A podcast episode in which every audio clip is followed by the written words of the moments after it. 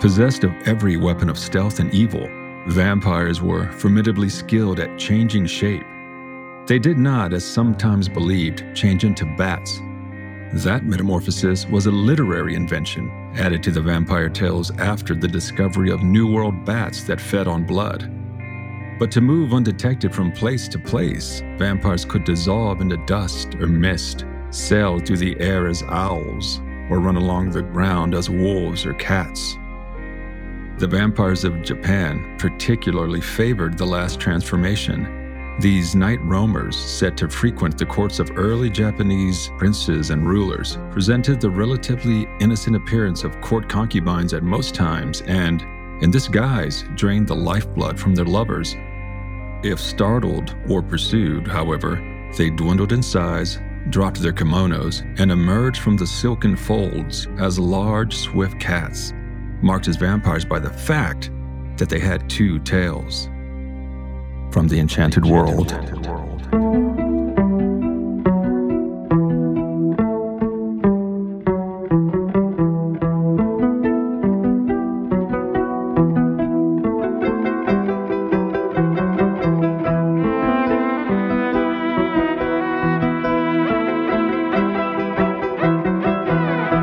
All you lovers of myth out there in the autumnal hinterlands. It's Halloween season. It's Rock and Max, and boy, do we have a fun show for y'all on this here episode of Nightmares and Daydreams. Welcome, gang.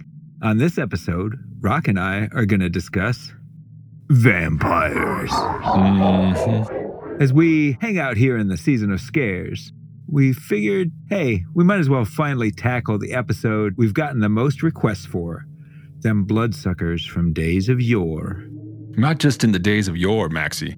There are plenty of modern day vampire sightings, which we will get into as well. Get ready, gang. As Rock is wont to say, y'all, grab your pumpkin spice lagers and hang on, because we're about to delve into the ancient myths of the undead. Mm-mm-mm.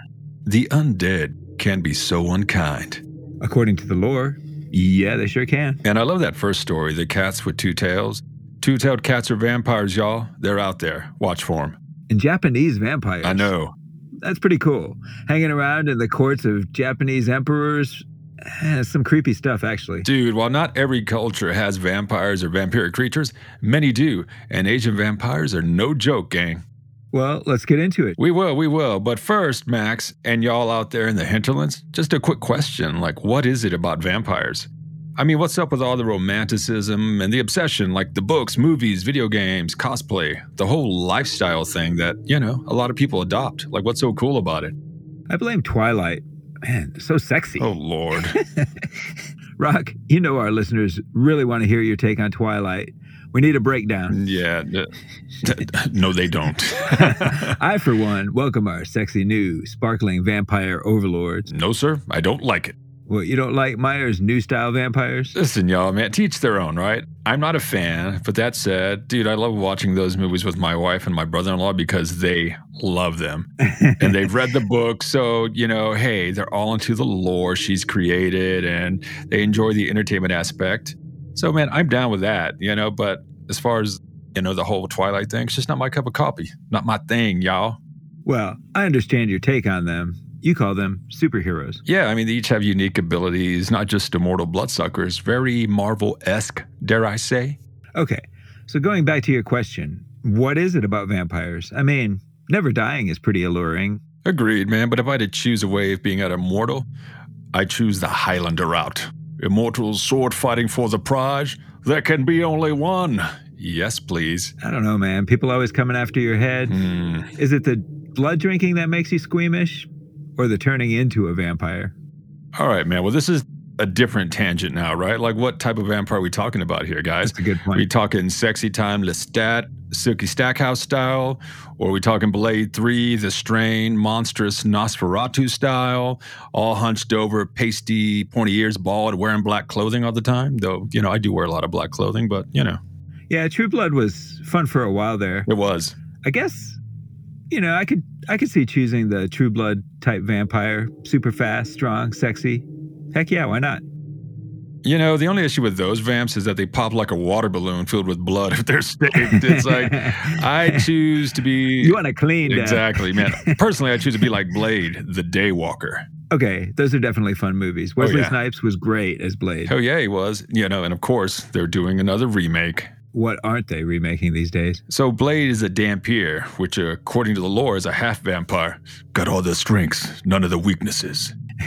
Is that your Wesley Snipes impression? I know it's so bad. your Connery is way better. Personally, You're the man now, dog. I think it's the immortal aspect of the legends that are so alluring. Yep. Plus, I mean, look at all the amazing clothes they get to wear. Yep. Fancy top hats, anyone? Mm-mm. Giant estates in the countryside? I mean, to be an immortal landowner, that would be pretty sweet. Well, you know, those are more the modern day interpretations of the legends, Maxie. Eastern Europe is the birthplace of vampires and the vampire legends from way back in the day. And there's nothing too sexy about those tales, everybody.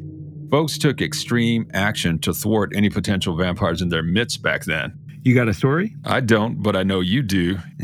I do.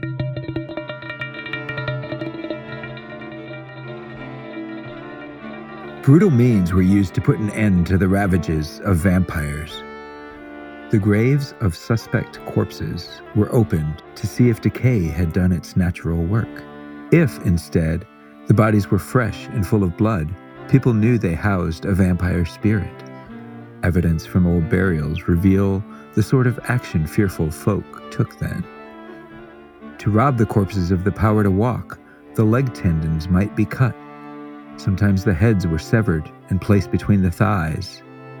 Or vampires might be pinned to the ground by driving stakes of hawthorn or ash through the hearts or skulls. A nail of iron, always proof against evil, was better if used to stake a vampire. It was said that torrents of blood from such corpses rose like fountains in the air from the enchanted world.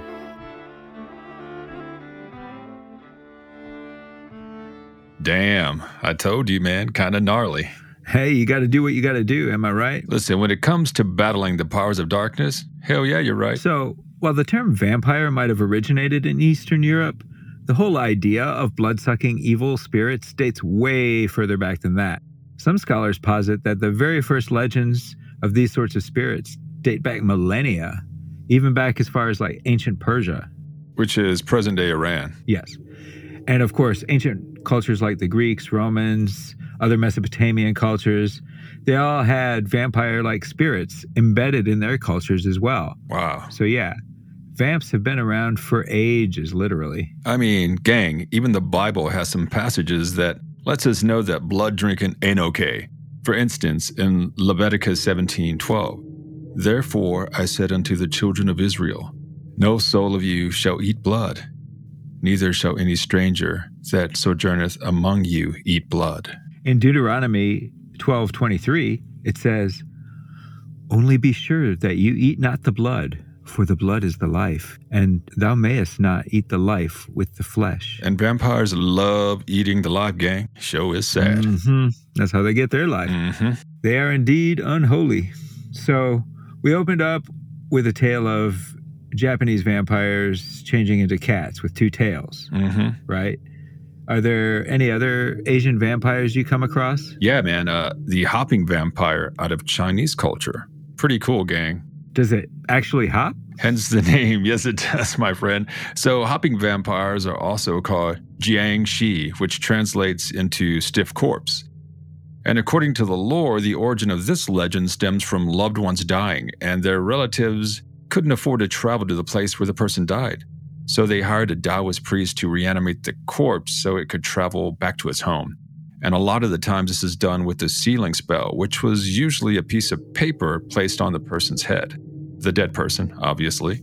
Okay, so the Jiangshi made its way home by hopping, I'm guessing. Correct. So, did the priest guide it back, or did he just kind of set it free and let it find its way back? No, no, no. So the priest did guide it, and according to the lore, they traveled only at night, and the priest was holding a lantern and ringing a bell to warn people, to warn anyone else who might be out on the road, because it was bad luck to see this corpse hopping on its way home. no kidding. Yeah. yeah, that's that's pretty trippy. So, where does the vampirism part of it come in? Yeah, according to the lore, some Jiangshi just go rogue, like escape the priest's control. But they still have to hop, arms outstretched, coming to steal your life force or key. I'm thinking that maybe if you can tear the paper off the vampire's head, that it dies. yeah, you're correct. That is one method. Yeah, very much like stopping the golem. Mm, yep. Rubbing the word of power off its forehead, making it go dormant, turn back to clay. Yep. Pretty cool. So, hopping vampires apparently can't stand mirrors either. And of course, the classic remedy, the hooves of a black donkey, will take it out. Donkey kick. yeah. Black donkey hooves will take anybody out real fast. Reminds you of your favorite goat, Black Phillip from The Bavitch. Oh, yeah. I mean, as far as goats go, he's pretty rad. He is. He's all about living deliciously. Yes, he is. Who isn't? So let's get back into Eastern Europe and Romania to be precise, for one of the earliest tales of vampires, or Strigoi, which translates to one who rises from the grave. Strigoi, isn't that one of your Witcher monsters? Oh, Maxie, Maxie, don't get me started on The Witcher, son. And in that world, it's called a Striga. So close. Now, quit trying to sidetrack me by talking about the best video game ever made, because you know I can go on forever about that game. Please don't. Okay, gang. So this went down to the 17th century and involved a guy named Yuri Grando Alilovich. So the lore goes that this guy returned to his village 17 years after his death to feast on the inhabitants. Damn, 17 years is quite a while. Reminds me of some of those zombie stories that we read about a couple weeks back. Oh, sure. Yeah. Poor Clairvius Narcisse. Yeah. You lived to be 17. You were practically middle aged back then.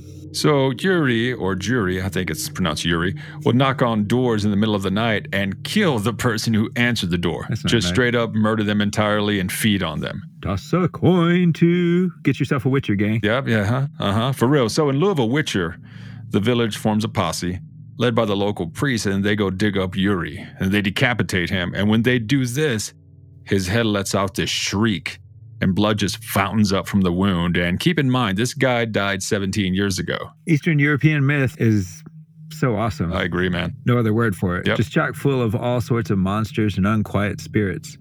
Gotta love it. We love it, man. We both do. Gang, check out our Slavic Legends episode for more mythology from that part of the world definitely. And speaking of Eastern Europe, and this is also kind of cool, Požarevac, Serbia, hopefully I'm saying that right, mm-hmm. in 2007, some vampire hunters broke into the tomb of the war criminal and former president of Yugoslavia and Serbia, Slobodan Milosevic, and drove a three foot long stake through his heart and into the ground, pinning him there. wow, that's that's kind of awesome. And they did this to keep him from returning and haunting the country, of course. You know he ain't coming back. Hopefully. Yeah, I know, right? I love that there are still vampire hunters in Serbia. You know, it's one of the safest countries in the world. Hunting vampires never goes out of style, Maxie. It's like being a bounty hunter, but way sexier and probably less dangerous. Or super dangerous, I guess, if you ever run into one. One or the other, y'all. Okay, so going back to my story about Yuri Alilovich, he was hardly the only story to come out of the region in that era. Another vampire rose from the grave in Eastern Europe? Yeah, yeah. So 50 years later, Peter Blagojevich, a Serbian peasant, he dug his way up from his grave to eventually kill nine of his former neighbors. Damn. I know. And uh, these villages probably didn't have huge populations to begin with. So, like nine people, man. So the government intervened and then sent an official with the local priest. The government official was probably a vampire hunter. You would hope so, man. Van, Van Helsing's like great great grandson. Yeah, Van Hexing. so they dug old Peter up, and the signs were there, y'all. No decomposition, blood around the mouth. So they staked him and burned his body, and the attacks ended. That'll do it. Was that the last record of attacks in that region during that time period? No way, man. There are so many, but this is the last one that we'll get into. Arnold Paole, who was a Serbian soldier, came back after he died and attacked and killed four people. Now, the thing was, he claimed he was attacked by a vampire before he mysteriously died and then rose from the grave. So, did they dig him up and stake him? They did, and as they staked him, he apparently just screamed and grabbed the stake before he stopped moving. Then, of course, they cut off his head and burned his corpse, as you do.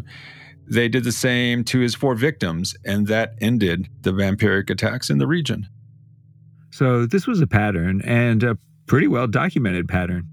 It became such a thing that Pope Benedict XIV issued a decree in Divinitate Vampirorum in 1752, which condemned the desecration of corpses and stated that vampires didn't, in fact, exist.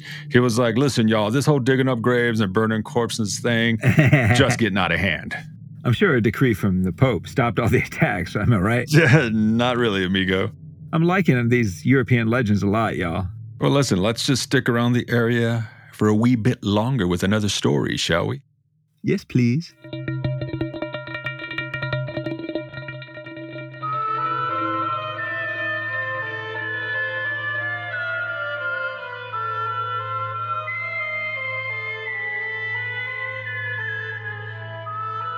Some legends claim only a holy man's faith could defeat a vampire. Yet sometimes an indomitable will and mortal strength were sufficient, as this tale from the Ukraine shows. The man was a Cossack and a soldier who was returning to his regiment. He walked through forest and field for days on end. The way was cold and lonely. Sometimes the lone farmer waved and offered him a barn to sleep in and a meal for the night, yet that kindness was in short supply. The villages were spread far apart, and fear made the folk of the area hostile to strangers. They viewed the soldier with suspicion and made the holy sign at his approach. One night, as he walked steadfastly on, he was heartened to see the glow of a small fire on the roadside. The thought of company cheered him, and he walked faster towards the warm glow. There, a man clad in rags sat in front of the dancing flames. The soldier nodded to himself at the man's choice of location for his fire right outside of an old cemetery. The man was obviously no coward. Hail, brother, the soldier called cheerfully. The stranger glared at him from behind the flames. I call no man brother, he stated. His tone was dead and flat. He resumed staring at the fire. The soldier, no coward himself, sat in front of the flames and began warming his hands. Without warning, the stranger stood up and kicked dirt on the fire, extinguishing it he then began walking down the road. Smiling, the soldier began walking with him. I have to go this way anyway. I'll walk with you. Where do you go so late? The stranger shrugged. I go to find amusement. Soon, the lights of a small village twinkled in the distance. The pair walked faster toward the lights and came upon a merry little house, the door standing open and welcome. It was a village wedding. A small fire blazed in the small house, and every table was laden with food. The bride and groom greeted the strangers kindly and offered them food and drink. Then the group began singing wedding songs. The soldier, after days on the road, enjoyed himself. He ate and drank and sang with the wedding group. He barely noticed his companion, who seemed to stay on the periphery, slinking in shadows and saying nothing, drinking and eating nothing. Then, at the stroke of midnight, the stranger knelt in front of the bride, her eyes shining. He knelt before her as a knight to his queen, and she placed her hands in front of him, bidding him rise. He buried his face in her hands. The soldier saw the interaction clearly the ragged stranger in front of the blushing bride. Then the picture broke. The stranger, his own face blushing and rosy now, stood up and exited the house. The bride swooned and fainted, at once surrounded by friends and family. The soldier left immediately following the stranger. He caught up to him easily. I know what you are, he said as he grabbed the stranger's arm. A rank stench hit the soldier as he held on to the man's arm. Blood bubbled at the stranger's lips. Leave me, mortal, he hissed, and he jerked his arm away. Lest you be my next meal. The soldier laughed and punched the stranger once, twice, three times in the face and neck. The stranger staggered and began running, with the soldier hot on his heels. The stranger turned around at the entrance of the graveyard where he built his fire and faced the Cossack. We burn vampires where I come from, he said lightly, advancing upon the creature, who only laughed. The spirit that lives in me can escape any fire and live in other bodies, fool, he spat before he wrapped his arm around the soldier. The soldier kicked the creature away and punched it again and again before the pair fell to the ground, punching, clawing, kicking. In this way, they fought among the ancient graves there, Hours passed, and the soldier, young and fearless and strong, felt his strength waning. The beast smiled a red smile, filled with sharp teeth. Cockcrow saved the soldier then. At the sound, the vampire's eyes widened and he shoved the soldier away before he bolted to an open grave, which he slid into. The soldier made his way wearily to the small village, bleeding from his fight with the vampire. He rounded the villagers up and spoke of what he had seen. Soon he and some men from the village gathered around the grave, some carrying pitchforks and axes, and each carrying an armful of birch and ash to burn. They dug the grave up and lifted the old coffin from the earth. They opened it, for the lid was busted, and inside lay the stranger, his nose broken and jaw hanging askew from his battle with the Cossack. The eyes gleamed maliciously, yet the creature did not move, and no sound issued from the blood soaked lips. The men quickly built a funeral pyre in the graveyard and threw the stranger's body onto it. They prayed, cursed the creature, and added wood when the fire grew small. The stranger's body, at first, was oddly resistant to the flames, but soon began to blacken and blister. And then only a blackened skeleton remained among the flames, and even that began to crumble. At once, a howl rose from the fire and seemed to float above the flames. Then, however, other sounds came from the fire. The scampering of small feet and rustling of small wings began to emerge, and lizards, rats, snakes, and scorpions began to crawl out of the pyre, while carrion birds began to flap wings and emerge from the flames as well. Kill them all, shouted the soldier. And the villagers did, smashing the beasts with shovels and stomping feet, cutting them from the sky with scythes and axes and nets. And they would throw the squirming bodies back into the fire. The killing went on for hours, but soon it was at an end. The villagers and soldiers breathing heavily from their effort as the sun hung heavy in the sky. They scattered the vampire's ashes to the four winds, and the soldier was celebrated in the small village, where he stayed until his wounds healed before he was on his way to rejoin his brothers in arms.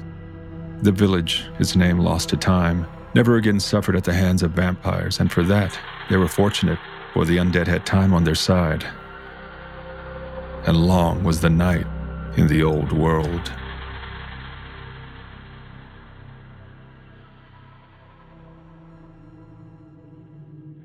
They sure don't make them like that anymore. The uh, Cossack soldier, you mean? Yeah, dude was just strolling through Ukraine on his way to rejoin the army.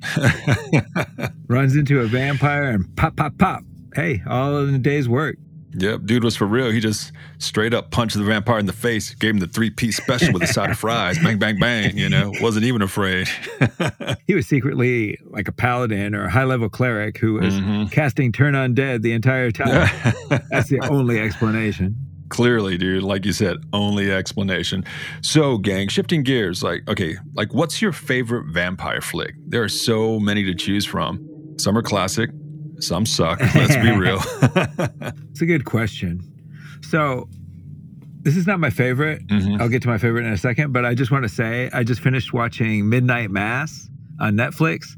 Midnight and, Mass. And it's really good. I've seen it, but I have not seen it, if you know what I mean. Yeah. Nice. It's like seven episodes. It's really well done, though. Nice. You know, gang, and uh, I'm going to have to check that out, Maxie. I know some of y'all in the hinterlands will agree with me, but my favorite, Lost Boys. Now, Lost Boys, that's another classic. I was going to say, uh, actually, I do want to say my favorite is Let the Right One In, Swedish movie. Awesome. Oh, dude. That's, yeah. Kid vampires, Kid Vampires scare the hell out of me. but yeah, anyways, yeah. You know, Lost Boys, man, it's a perfect combination of being scary, suspenseful, funny. In fact, don't do it right, please. too late. that flick is like 100 years old. Well, like 40 years So old. is your mom, but we're going to do it anyway. Gang, what do we hate about Santa Carla, California? Maxie, you want to help me out? It's nice, except for all the damn vampires. Right on. So, for all three people out there in the hinterlands who haven't seen this 80s gem, Kiefer Sutherland, Jami Gertz, Alex Winters of Bill and Ted fame, also Jason Patric and the Coreys, Haim and Feldman, which, if you weren't an 80s kid, y'all, you just don't know how big those guys were. They were huge, but get to the story, Rock. Quit rushing me, man. All right, so the gist is this, y'all. A divorced mom and her two sons moved from Arizona to California for a fresh start.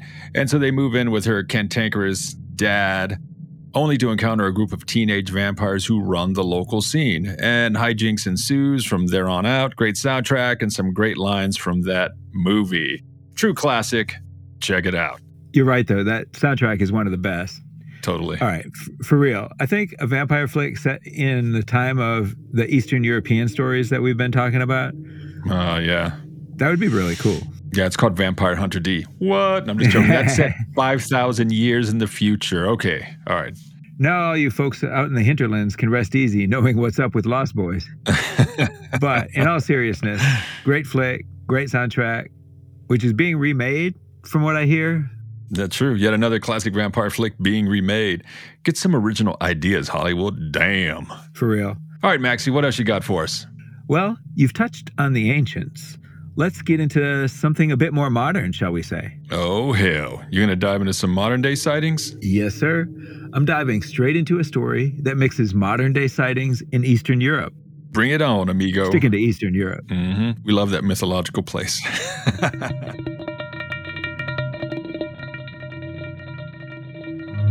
Romanians believe that vampires exist. We call them strigoi, the ones who scream. That's the translation of the word.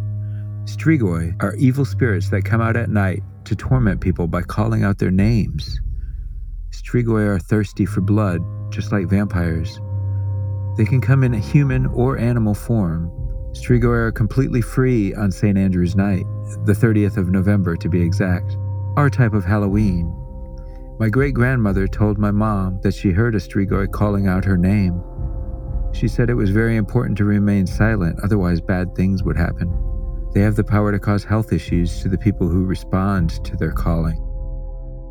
When my mom was a child, the whole community, along with the priest, went to the cemetery to kill a vampire, a man from the village who had died. He was a sinner, or so everyone said. His family started to experience weird stuff. They would hear him calling out their names, and soon all the members of the family fell ill. That's how they decided that their relative was a strigoi. My mother remembers that they used a wooden stake to kill that creature, and my great grandmother was there too. She said that the man looked like he was sleeping, even though it had been six months since he was deceased. From Redditor Sicily.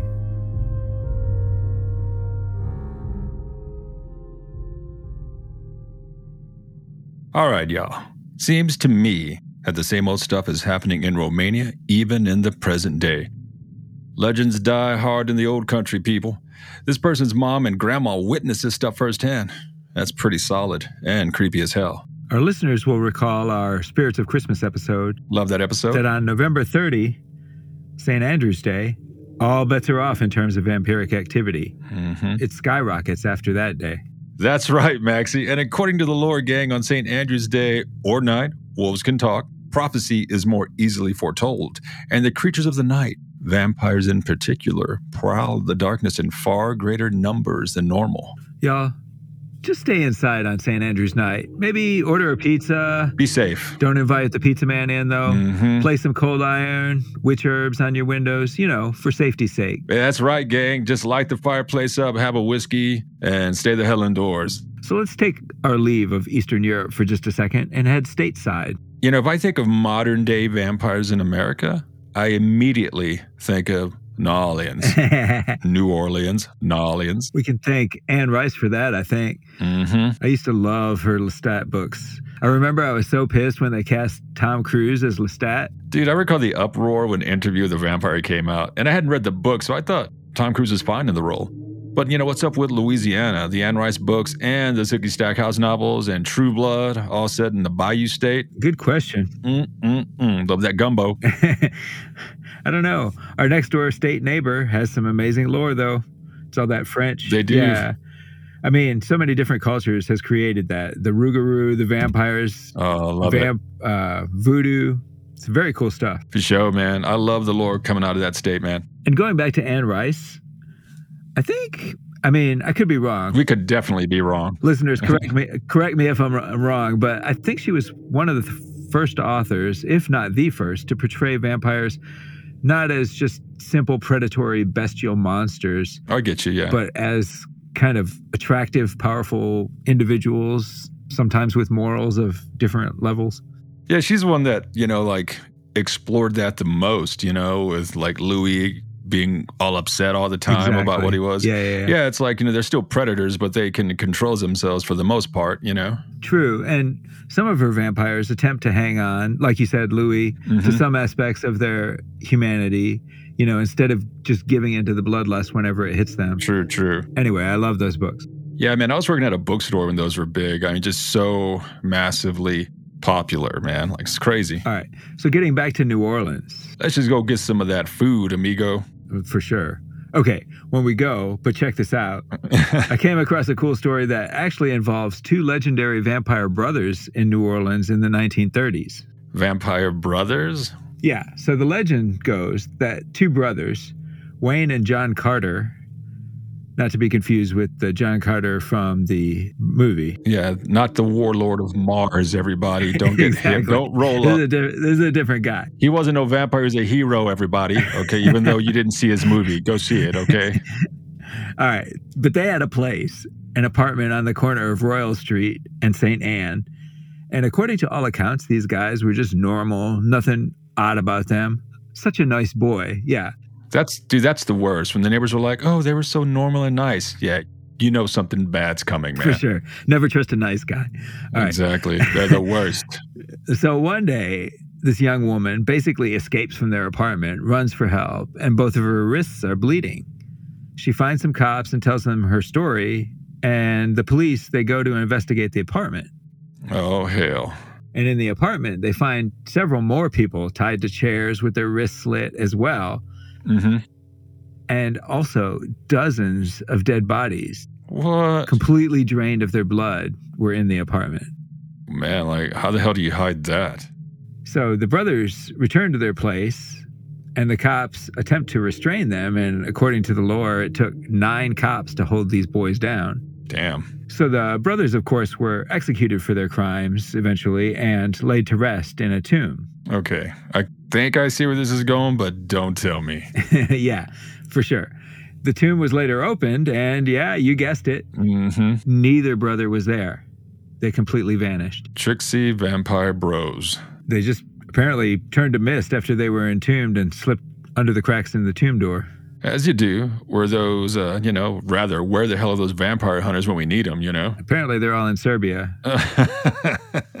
hey, uh, like shifting gears, man, but did you ever play Vampire the Masquerade back in the day? The role playing game? Yeah, man, those were pretty big as I recall. Hell, they still might be.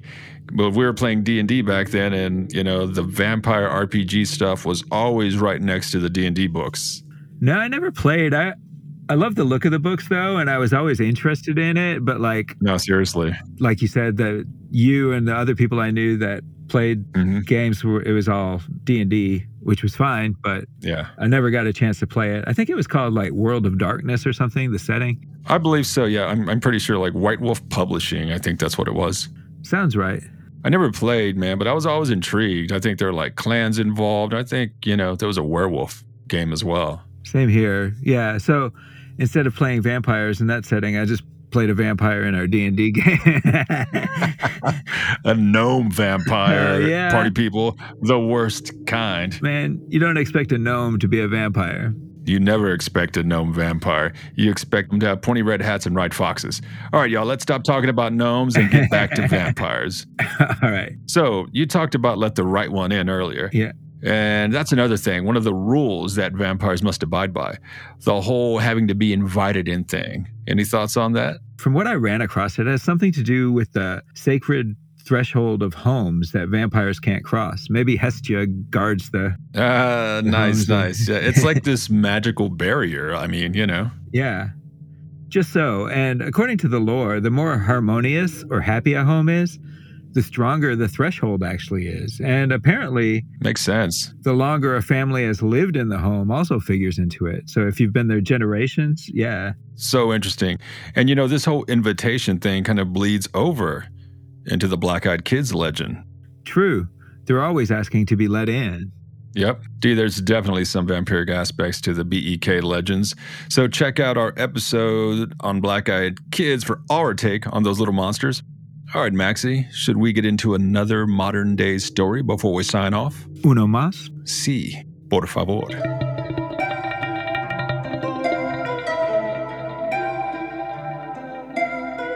This was in 2011, and we were political activists. We camped in a downtown square for about four months.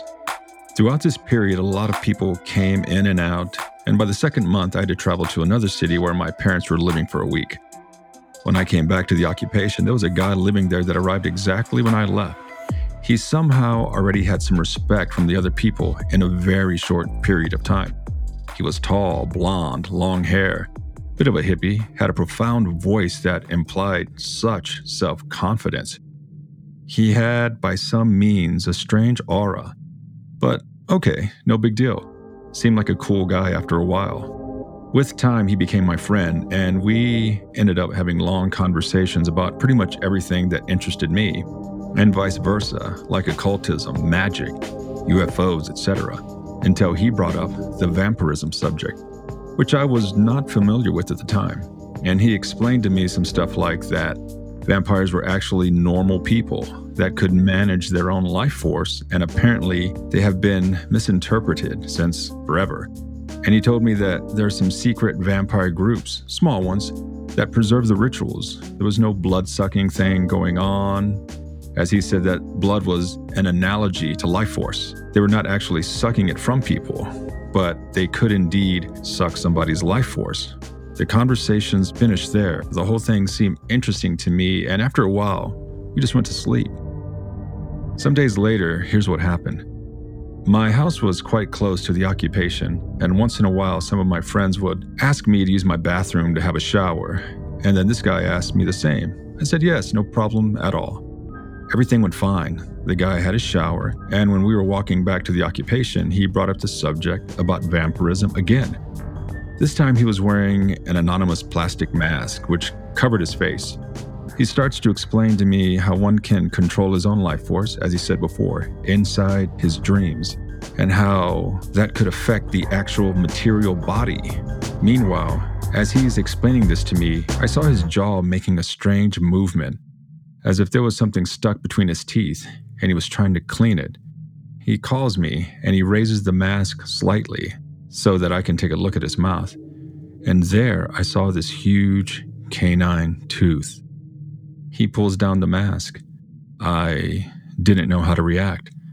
So I just remained calm and asked him what that was for, if they didn't actually suck the blood from people. And he told me it worked out as a sort of antenna to capture different vibrations and he managed to construct it by molding his life force into that shape inside his dreams. And he asked me if I would be interested to do the same. I told him that it sounded interesting, and he just let me think about it. We arrived at the occupation as if nothing had happened. I didn't see any strange movements by his hands trying to insert a fake tooth in his mouth or trying to remove it after. The sensation I got was that he pulled the tooth out by a jaw movement. The whole thing was just very strange and hard to digest. I didn't know what to do, so I called my friend, and he just said that the whole story sounded too crazy to be believed. We still lived together in the occupation for a while, but I never brought up the vampirism subject again. The guy totally noticed my attempt to avoid it, so he didn't push it either. There was another strange fact after a while. Once he was shirtless and crouched organizing some stuff inside his tent, and the muscles on his back formed the shape of a winged dragon. Another girl saw it and freaked out. From mysteriousuniverse.org. Okay, man. So that that's probably the friendliest vampire ever, y'all kind of a hippie, probably into incense and meditation, hot yoga, maybe hitting up some vortexes in Sedona, getting a drum circle together whilst raising his chakra network before psychically feasting on other socially conscious folks. Am I right? That's a nice vampire. Could be. And most importantly, this vampire seemed to be all about consent, right? exactly. He asked, and he's it's all about toppling governments as well. Exactly. You know, so yeah, cool. yeah. Power to the people. But what's up with that giant canine tooth and the dragon muscles on his back? That's creepy. I mean, maybe it was a tattoo or something. Hmm. Just and the winged dragon muscles on the back were obviously where his wings sprouted from, Maxie. How's he going to get from city to city if he ain't flying, player? He's not taking the train. He's a vampire. He's too cool for that. So, this guy just rearranged something in his mouth to form a giant tooth? Just like a single tusk? He's like a vampire narwhal. the dreaded unicorns of the ocean or, or the things, Occupy encampments. Exactly. Those things got a vicious streak a mile wide, just skewering whatever gets in their way. well, you got to do what you got to do when you're a magical creature, right? You ain't lying. You ain't lying.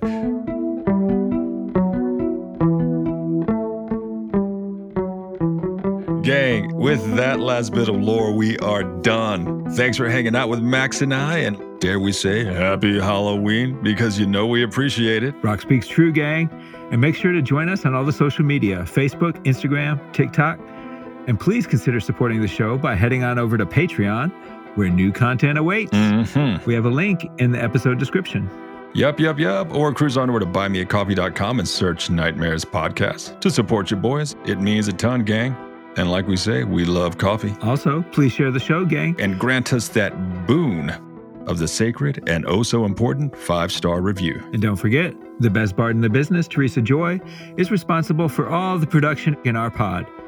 She's amazing. Mm-hmm. Find and follow her at Vilebright on Facebook and Instagram. Finally, guys, head on over to her own website at teresajoymusic.com for more amazing music, as well as heading over to our own damn website at nightmarespodcast.net. You know we'd love to hear from you. Just scroll on down, check out the wolves, and holler at your boys. So, ladies and gents, as we said before, happy Halloween and sweet dreams.